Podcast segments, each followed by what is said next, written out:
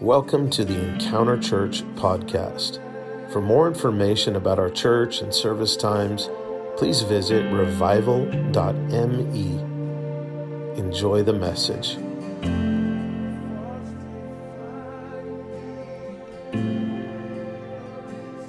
looking at the, the story of the prodigal son um, and the other two parables, but we're going to focus on the prodigal son in light of the historical context of the Near East of that time in the first century, but also we're going to be looking and contrasting. Who was here last week? Raise your hand up if you're here last week. And we talked about how Jesus is telling a parable that is connected to the story of Jacob from Genesis chapter 27 to 36. So if you're here last week, you remember that. If you weren't, you can uh, check out our, uh, whether you go on Spotify or YouTube channel or Facebook archive and listen to the message. Um, but I encourage you to check it out. There's all these parallels. There's over 50 parallels to Jacob and then the story of the prodigal son. It's amazing. Both stories have a patriarch. Both stories have two sons. Both stories, the younger son decided to take his inheritance with an underhanded means. In both stories, the younger son takes off in the far country. Both stories, the older son stays home and mad. How many can say there's already a lot of parallels? And I've got 10 times more. I'm not going to read them all, but I'm going to just read a few here again, just to recap. Both stories in the far country, there's a reversal of wealth. Well, with Jacob, he goes from poor to rich. The prodigal, he goes from rich to poor. Jesus reversed the dramatic theme. In both stories, uh, the ones in the far country decide to come home. On Jacob's way home, Laban says, All that is yours is mine. And the story that Jesus tells, the father says to the older son, All that is mine is yours. In both stories, Jacob and the prodigal come back from the far country. There's a divine encounter scene where Jacob encounters an angel, the prodigal encounters his father. And there's body contact in this encounter. With Jacob, it's a wrestling match. With the prodigal, it's an embrace of his father. Last week, we talked about how Old Covenant striving will lead us into places of prayer where we're wrestling with God when we need to start with getting an embrace from the Father. And there's this whole concept of striving in, in our lives. I mean, and today we're going to talk about the striving um, of the prodigal son as the honest sinner, or as the one that didn't deserve love because he wasted his inheritance, so he had to try to earn it. How many know that our whole entire lives, and even in the practical sense, is based upon an economy of exchange?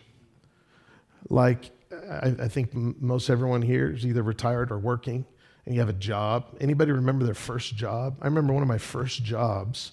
I, I held a sign out on the corner in the hot Las Vegas sun that said, pizza, 50 cents a slice. That was my first job and I made like three dollars an hour. It had it couldn't have been legal. It was like child slavery. Like I three dollars an hour. I don't even remember the paycheck. I don't, I don't think they paid me. Maybe I don't know. Um, but I, I'm kidding. That was one of my first jobs. How many know though? Like there's this whole concept of earning, and you and you. It's like an exchange of your time and talent. And, and like you have ta- time, you have talents, you and things that you, and so there's this whole economy of exchange, and, and we live that way also in our spiritual life I remember getting an upgrade of a job, and, uh, and then I started working with my dad. I started working with him for a company that did fiber optics in some of the fanciest, some of the coolest suites at the Caesar's Palace. How many have ever stayed at the Caesar's Palace? Anybody ever stayed there? It's one of the most like it's been there for a long time. It has a lot of continuity and um, but they have these suites, and some of these suites, they have a whole lit up ceiling that looks like stars. And they actually, this company that worked for Caesars, that I worked for, I was nine years old. Actually, I think this was my first job, technically, because I was older with the, the pizza sign. I was nine years old, and I remember they, they mapped out this whole ceiling with the stars, the same as it was at the time of like Herod. And they literally, and so my job as a nine year old, you think, well, what is a nine year old doing working for a company like that? They needed someone to crawl in the tiny holes and feed the fiber optic lines to it. That was me. I made nine bucks an hour. I was like 10. Isn't that great? God's favor. And then I downgraded to the pizza. I reversed it, sorry. And uh, I got it mixed up in my head. But you think about all the jobs you've had, you think about, but here, here's what happens we do it in our relationship with one another, right? We have to earn each other's love. We have to earn each other because we've grown up like that. And we may have even been on the other side of that and lived in a way where someone who relates to us has to earn our affection or our love. And then, and then it translates to our relationship with God. Of course, we got to earn because we've all blown it. We've all messed up, can't earn, and we try to pay back somehow, even though we believe in grace but we still and we and I'm, we're going to look at this story and look how jesus completely undoes this line of thinking that the son had to do something even repent before he received the father's love. Jesus tells this parable and they all know the correlation with jacob. In fact he was retelling the story with a new paradigm. And my prayer is as we look through this that we see how Jesus flipped the script because he chose one of the most foundational stories that gave the community their very name, Israel. Jacob means Israel, was turned into Israel, and their very identity. And we, got, we talked about old covenant striving, but now we're going to talk about the striving of the prodigal, the honest sinner. You know, it's important that we, under, we understand the text in the first century context. So I'm going to go through, I'm just going to read and we're going to unpack some of these verses and some of these things that we don't realize, we just skip by. But then we also don't understand the context and how powerful it was when Jesus was telling this. Now, it's important to remember that it started with the Pharisees and the scribes complaining to Jesus that he received sinners and he ate with them. They're like, Why do you receive sinners and you eat with them. They were questioning the way he viewed sin. And we're going to see in this parable that he answers some of those questions. And he actually uh, makes the chasm even wider. And, and it's just really profound in how that impacts us. Let's start reading uh, Luke chapter 15. And we're going to just read from verse 11. A certain man had two sons. The younger of them, said to his father, Father, give me the portion of goods that falls to me. So he divided to them his livelihood. And not many days after, the younger son gathered all together, journeyed into a far country, and there wasted his possessions with prodigal living. In the first century, if I were to go in the Near East culture to my dad that was alive, and that had an inheritance for me, and I were to say, I want my inheritance now. And then he'd have to sell a portion of the farm. It says it took some time, and then give that to me. That that would be equivalent to me walking up to my earthly father that loves me, and I'd say, Dad, you're as good as dead to me. I want my inheritance now.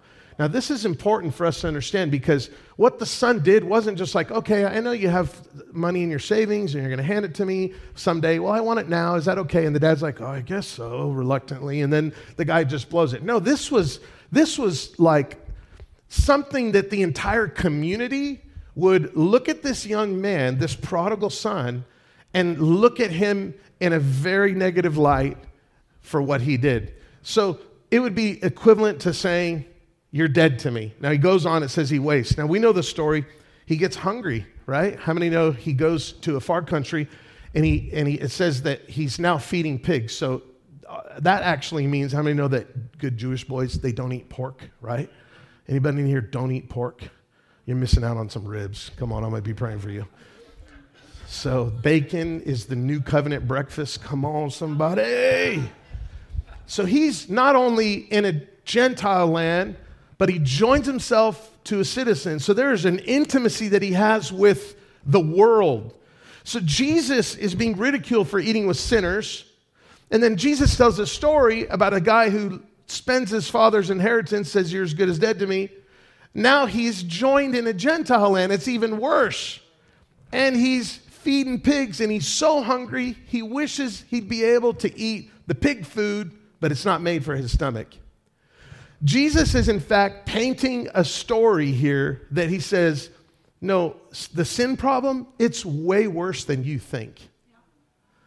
And we're going to look at how this unfolds here. The son says to himself, the Bible says this, he came to his senses. How many are familiar with that term? The son wasted the inheritance, and the whole point is he's trying to earn the father's forgiveness and love. There's something about this concept of earning and how we, even in our relationship with the Lord, like we don't overtly do it, but we still think this way. I remember years ago, my, my wife was teaching a Bible study long before we planted a church. It was an awesome Bible study of women. They would get together, and uh, I loved just empowering my wife, like, oh man, do this, Pre- do it, honey, teach. And, and she's anointed for it. And there was this one morning, uh, we're sitting outside the coffee shop, and she's about to go in and teach. And she's sitting there and she's like, oh. I'm like, what's wrong? She's like, I'm so discouraged. Like, I didn't really prepare as much as I should have. I didn't read. I didn't really spend a lot of time in prayer. And I'm like, honey, I'm like, don't be hard on yourself. Like, God, you're anointed. You know, we're talking about it. And then I look at her and I said, Rochelle, God is faithful. And that phrase, I said, honey, every time you speak, God fills your mouth. You don't have to earn the ability to do what you do because it's who you are. You don't have to earn the Father's love. Now, it's obviously good to spend time in prayer, spend time in the Word, but how many know that that's not what causes God's grace to flow in a greater way? It's our heart yielded to Him. Matter of fact, sometimes because we're doing this thing where we're trying to earn it, and it's like this, this religious brownie point system in our minds, God moves greater when you do less of all that stuff if we're doing it not just you, you and I, we, we do it in a religious mindset. I told the story last week that I stopped fasting. I'd stopped fasting because I'd fast and pray and nothing would happen. I would fast and pray. I'm like, God, you're not moving. What's going on? And God's like, why don't you start feasting on me instead of fasting? And then I would just spend time in prayer, you know, and, and, I, and I would just, I wouldn't overthink things. And then God would just suddenly move. It was like a suddenly. I'm like, God, how come you move when I didn't fast? He's like, because you did it with a uh, religious mindset. And I learned that if I'm doing things on the hamster wheel of religiosity, I don't accomplish anything. And I remember sitting with my wife, and I said, honey, God is faithful. There are truths of his nature, of his word, when we grab a hold of him, it will change the way we think and we shift. We can shift from striving to receiving his love. We can shift from wrestling with God to receiving a father's embrace. And God used her that morning. She preached to the ladies, and he always uses her. And to this day, when she's preparing a message for any conference or Sunday morning, she remembers that God is faithful. How many know God the Father? He is constant. We don't have to worry that someday God's going to wake up on the wrong side of the bed. Well, he don't sleep or slumber, so that's good, right? God is in a good mood and he does not change. And he's way more loving than you realize. And, and listen, that doesn't mean he's tolerant or totally affirming of lifestyles of sin. It means even the opposite, that he's fiercely after us to change and transform us. But God is not like this. He's not like us. You know, you know, get up in a bad mood. Does anyone ever get up in a bad mood? Probably not you. You guys are all saved. I get up in bad mood sometimes. I'll just be honest with you. I'll just, we're in church. Let me keep it real, the honest sinner. Sometimes I get up and everything annoys me. Am I the only one? Is there such thing as P- PMS for men? I think there is. I don't know. I don't know what it's called. Jerk, being a jerk. I don't know. Everything's annoying. Eh, eh. God doesn't do that. He's good and constant and faithful. And this is what we see in the story. But the prodigal son wasted his inheritance, committed an act of disgrace, and then he decides to, the Bible says he came to his senses. Now, a lot of times we look at that and we think, well, he's repenting. It's not what it says. He didn't say that. Actually, the only other time that phrase is in Scripture is in Acts chapter 12 when Peter realizes the dream he had was from God. It was like an angel visited him, and you can look it up, read it in Acts chapter 12. But Jesus is telling the story, and he never one time uses the word for repentance in the Old Testament. The Hebrew word for repentance means to return, to return to the Lord. The word return is not used in the entire parable. Now let's take a look at this because this is important to us because we still have a value system of, well, I've got to pray all the right prayers. We remember last week we talked about the formulas versus faith.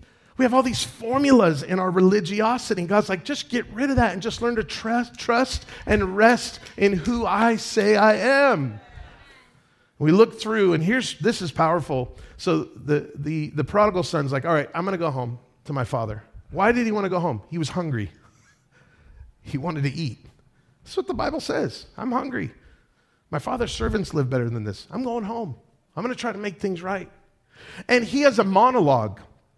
It's a pre rehearsed speech that he's going to give his father. Father, I've sinned against heaven.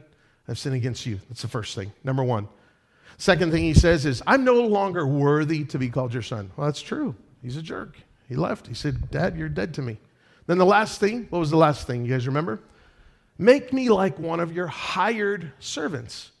Now, his dad probably had servants that were unhired, and then he had servants that were hired. So he's like, I don't want to just be a servant. I want to be a hired servant. I got to work this debt off. I've got to earn my place back in the Father's house. And what's powerful, though, is we look at this, and one of the phrases he says, I've sinned against God against heaven and against you.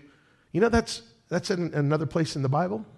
And it was Pharaoh after the ninth plague, where Pharaoh comes up to Moses and Aaron and he's buttering them up and he's like, hey, I've sinned against God. I've sinned against you. Can you just stop these plagues? How many know Pharaoh was not repenting? He was buttering up the man of God to get rid of the plagues. Sometimes in our prayers, we're trying to butter up God to change our circumstance. That's not what God wants. The prodigal was starving, and he was going through the motions in order not to starve to death. We got to make sure that our Christian life is not, I'm hungry, and I'm, even the way we hunger for God. We hunger for God like orphans. God, I'm so desperate for you. Ah. Wait a minute. Jesus said he's the bread of life. So let's feast on him. We pray these prayers that God already answered. God, would you be with me? He lives inside of you. He can't get any closer than that. God, don't please don't leave me. He said, I'll never leave you nor forsake you. Stop praying stupid religious prayers that God already answered. Get off the hamster wheel. I got to earn the Father's love. I got to I gotta pray. I got to yeah, pray. But just, it's about relationship. It's about oneness. And even the prodigal son didn't realize it wasn't just about his sin, it was about a father's broken heart. It was about the broken relationship. And Jesus flipped this thing on its head. Even by saying the prodigal son had this monologue ready I've sinned against God and I've sinned against you. Well, that's what Pharaoh said to Moses. And we all know he wasn't repenting. And they were questioning Jesus' doctrine of sin. And Jesus is like, it's way worse than you think, guys. You think the chasm is just, oh, yeah, I got to keep the law and you, you, everything's going to be fine. No, no, that, none of that. That ain't going to work. That, that's, that's just going to bring forth mo- more sin. How many know, right? Sin is so serious, it's like a young Jewish boy that tells his father, drop dead, then insists that he get his share of the family farm. He sells it with his dad in good health standing on it. He goes to the far country among the Gentiles, loses the money, ends up feeding the pigs. He falls so low, he wanted to eat pig food. So, what was the son going to do? He was going to go home, work hard, save his money, and pay the money back. And that's probably what the hearers of this parable thought in this moment. They thought, well, he's going to come back and say this. So he has this pre rehearsed prayer. But here's what happened they expected the son to do that. And what would really happen in that culture, which is interesting because I think we still do this in different ways. We just do it online. We scapegoat. We'll scapegoat a president we don't like. both left and right. Come on, somebody. We'll scapegoat leaders. We, we'll scapegoat pastors we don't like. It's a scapegoat mechanism. Mimetically, we just, it's like, oh, it's this is, and we think that we're unified, but it's actually satanic unity because we're scapegoating somebody. It's not the unity of heart that comes from the love of God. But in this time, in this culture, when the son did what he did and he came home, he would be met by a mob in this community. How dare you come back to this community after you did what you did? It didn't just affect his relationship with his father, it affected his relationship with everybody. You see it later with the brother, with the big brother. One of the reasons he said kill the fatted calf was to unite not just the family, but the community. A fatted calf will feed a lot of people. It wasn't just for the father and the sons. Hello? I don't think they ate that much. That's a lot of steak, man. Sounds good, but it was for everyone else. Why? Because when your relationship with God gets right, your relationship with people changes. So what happened was the son comes back, and in, Jesus is telling the story, and they probably expected that. So the son would be met with a mob. They would actually cast him out. There was actually a ceremony they did. They break a pot. This is real cultural stuff. And then they would cast him out of the, the, the town. Say, you you cannot be a part. You, what you did was totally disgraceful. And then maybe a few days later, he would be allowed back in, come to his father's footsteps, and then do the monologue. I'm not worthy to be your son. I've sinned against heaven against you. Make me like one of your hired servants. But here's what Jesus said and there's a connection to all three of these stories the lost coin, the woman loses a coin, and what does she do? She doesn't sit around and wait for it to appear. She searches for it diligently because it's worthy of being pursued, because it has value, just like you and I. The lost sheep, he leaves the 99 and goes, worthy of being pursued because it had value. And then the son. We always think, well, the son came home. The father ran when he saw him afar off. So Jesus begins to tell us the rest of the story in a new paradigm, in a new light. And what happened was, and we see the same phrase in the Old Testament with Jacob he ran, fell upon his neck, and kissed him. Now, check this out. When he saw the son from afar off, you can read it in verse 20, says the father ran, fell upon his neck, and kissed him. How many know the son had not uttered one word yet? Not one religious prayer. Didn't even pray the sinner's prayer yet. Hello? Well, I got to ask Jesus in my heart. Yeah, I believe in the sinner's prayer. Confess with mouth, Jesus, Lord. I call upon the name, Lord, you'll be saved. But you don't call upon him unless he moves you. It's God's kindness, it's his goodness that leads you to repentance. Where I was thinking, oh, the prodigal son, he got it right. He repented. He didn't say one word, he was still afar off. And the father ran and pursued him before he said anything. That's, that's our papa. Even when we do really dumb things, he chases after us with an undaunting love. Man, if we learn of his love, we could really win the lost because we're still trying to do the economy of exchange. We're still trying to do the earn thing. We do in our relationships. We do in our marriages. Come on, somebody. Got to earn my love. Got to earn my affection. Well, I'm going to withdraw. If you're mean to me, I'm just going to withdraw. Rochelle, you were rude to me. I'm not going to hug you for two whole days. We don't do that. We kiss a lot. okay, sorry. Come on, somebody. The Father poured costly love upon the Son. Oh man, the love a father has for his sons. Think about my own dad. I've always said this that if I could be half the man he is, I could raise 10,000 sons. My father is a constant. I think about my parents, it's so full of love for me. Think the love of a mom and a dad is a drop in the bucket compared to the love that he has for you and I, the Father's love. Think about my spiritual father, Larry Titus, that I didn't have to prove myself to be this man of God. He saw me. I wasn't invisible. He saw me when no one else did. And I got my, I realized I was significant apart from my gift, my platform, my title as a pastor. He pursued me and he invested in me because that's what papas do. There's something about the Father's love that changes everything. And the Father ran. How many know in the first century, you ever watch Jesus movies? Anybody watch Jesus movies? Come on, somebody. They wore robes. They literally wore robes. You see it in John 13 when Jesus washes the disciples' feet, they wore a robe. Well, in that time, older men, they were respectable.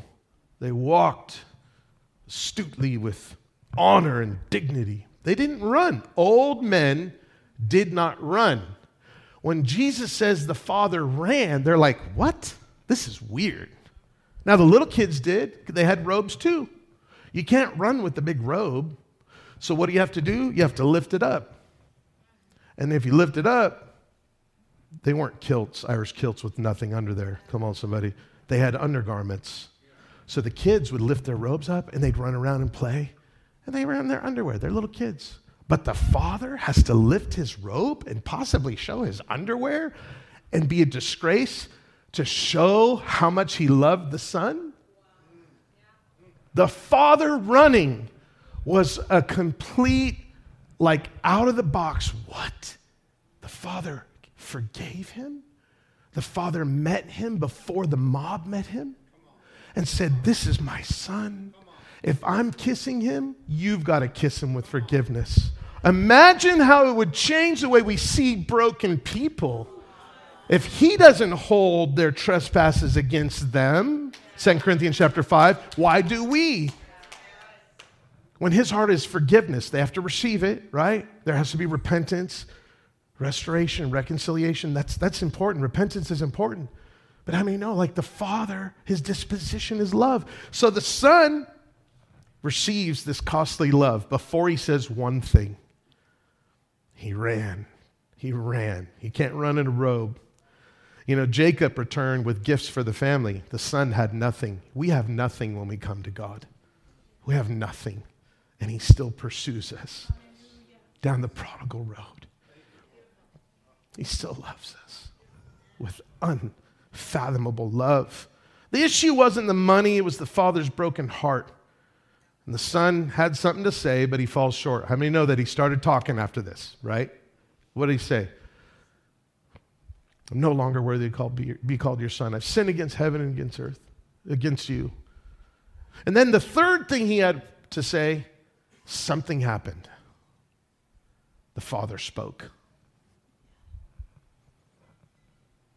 The third thing, you remember what it was? Make me like one of your hired servants. We always pass this up. We don't realize the monologue didn't make the dialogue with the Father. His little pre rehearsed prayer didn't make the actual play didn't make that what he actually said. He said, I've sinned against heaven against you. I'm no longer worthy to be called your son. Before the words could come out of his mouth, make me like one of your hired servants. The father spoke. Oh my God, this is so good. And so he does over us. He makes a distinction and he says, You're not just a servant. You're my beloved son and daughter. Oh my gosh. Lori, this word, man, I'm just, we can never outgrow our need for the Father's love. I can never outgrow my need for the Father's love as a pastor or leader. No matter if I have 5,000 sons, I can never outgrow my need for the Father's love. The Father interrupted and made a distinction in the prodigal striving for love. He told his servants, Go get that robe, servants. This is my son. The best robe, that's mine. The Father's robe. Put the ring. Matter of fact, he don't have to earn the money. The signet ring was used to like sign with the bank. You, you had authority, so he, he his account went from overdraft to full. That's how generous the Lord is to us, man. It's amazing. He took our sin overdraft account and He poured His love upon us. Come on. He shed His blood in His broken body, undoing it forever, covering us and saying, No, you're forgiven. I nailed that to the cross. In fact, the accuser of the brethren now has to shut his mouth. He has been disarmed. Come on. Every principality and power, any accusation, any lie from the past that says you're not worthy, any lie from the past that says you've got to earn your way back up into the Father's house, I break it now now. Any lie from the past that says you got to strive for his love, there's no striving when it comes to the love of God. It's who he is. It's who he is. And it ended with a feast. You remember how the question started in verse 1 and 2? They're like, Jesus, why do you eat with sinners? And then he painted this picture of a really, really bad sinner, which we all are. And then he painted this picture of even way, you, you think sin's bad? No, sin's way worse than you think. Or you think God's loving? Oh, yeah, he's merciful. We know this. We know the law. No, he's way more loving than you could realize. The chasm's way. And he put an end to it. And then the Father puts on a feast for his Son. You think eating with sinners is, is out there? Check this story out. And it's a comparison and a parallel to the story that they knew with Jacob, which they got their very identity and name from. It's a new paradigm. It's a paradigm with no more striving. What if our prayers were like that? Jesus says, when you pray, don't, don't just flap your jaws. Come on. Don't blow a shofar and then Hey guys, I'm about to pray. Shh. It's my turn. Whole pre rehearsed religious prayer. God most high, lovely one, we honor thee. Uh, that's religious garbage. Amen. Jesus straight up said, Don't be like the hypocrites. Amen. It's not a play. Then he said, And don't be like the Gentiles. Don't, don't be like those sinners, the worldly where they think they're going to be heard with over and over, the oh God, long titles. God Most High, Creator of heaven and earth, the only beloved, one who made the earth and stars and sky and divine favor, one omnipotent, omniscient, omnipotent, omnipresent one. Jesus is like, cut it out. And matter of fact, here's how you pray Father. Father.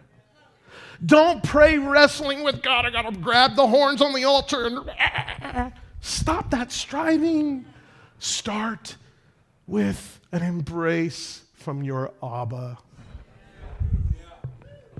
I'm going to have an altar call and I'm going to repent right here. I'm going to, man, the Father's love is so good. He didn't say a word. We don't have to strive. The honest sinner doesn't need to earn the Father's love. He's constant. In closing, I'm going to tell you a real quick story. We love hiking, and my whole family, we went to Sedona, Arizona, and uh, we, uh, we go on this hike, and there's this beautiful place where there's a stream of water. And streams of water are very valuable in the desert. Can you say amen? And um, we're excited about going on this hike. And we park, and the stream's actually supposed to be really close. We've never been to this hike, so we're not sure. But we're walking up, and we're on one of the paths, and, and, uh, and we asked these two, we were walking for a couple minutes, these two young men that were walking by, and we're like, hey, where's the stream from here? Like, how do you get there? Oh, they're like, oh, it's close. It's about 10 minutes. And then they point to the trail. They're like, oh, 10 minutes that way. And we're like, oh, cool, thanks. Nice young men. Oh, Praise God. It's nice to run into some nice young men, you know? Um, and then we look back, I think my son and I noticed, and they were snickering after that. I'm like, what? And they're like, so we went the direction they told us. We trusted it. And so my wife and I were walking, and we're like, it's been 10 minutes. I'm like, there's no stream. And all I see is up, down, and desert, and snakes, and all kinds of stuff. And Layla at the time was like four, and she's leading the pack, right? And she's running barefoot on a desert trail leading the pack. We end up walking. Of course, I'm the husband. There's a little gender war that goes on between directions, women, men, right? Come on. And then there's comes a time, men, husbands, you just have to yield to the bride. Say, okay, baby, which way, which way should we go? Right? So my wife's like, honey, I don't think we're going the right way. I'm like, yeah, they said it was this way. We're going this way. Stubborn. I'm stubborn. We keep going. We end up walking, I think, probably three, four miles. Then we finally, I finally yielded to my beautiful bride. We turned around, went the other direction. Come to find out, we were on the path, but we were on the path of striving. We were on the wrong path that didn't lead, lead to the stream, to the place of refreshing, the place that we longed for. Matter of fact, when we first walked up and saw those two young men, and they're like, oh, yeah, go this way. They weren't telling the truth. Actually, the stream was probably a minute and a half walk from right where we were at that place. Isn't it a perfect picture of how sometimes we're on the path, but it's the wrong path, and we're striving and we're striving and we're not refreshed and we're getting burnt out? Listen, I'm telling you, we can be free and we can learn to just receive the Father's embrace and live in that place and be planted by the waters, like the scripture says. And you know what happens? We bear fruit 12 months out of the year. We, there's just fruitfulness and fruitfulness and fruitfulness because we don't have to strive or earn God's love. Can you say amen?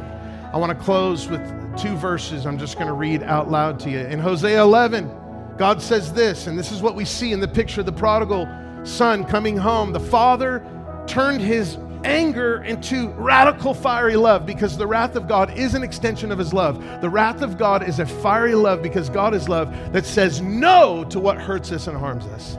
It's his emphatic no against sin. God's wrath is against sin, not his sons and daughters.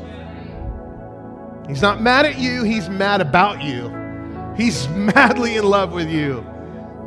He's willing to go and do whatever it takes, and he he did through Jesus. And here's what it says I will not execute my fierce anger. I will not destroy Ephraim again, for I am God, not man, the Holy One in your midst. I will not come in wrath.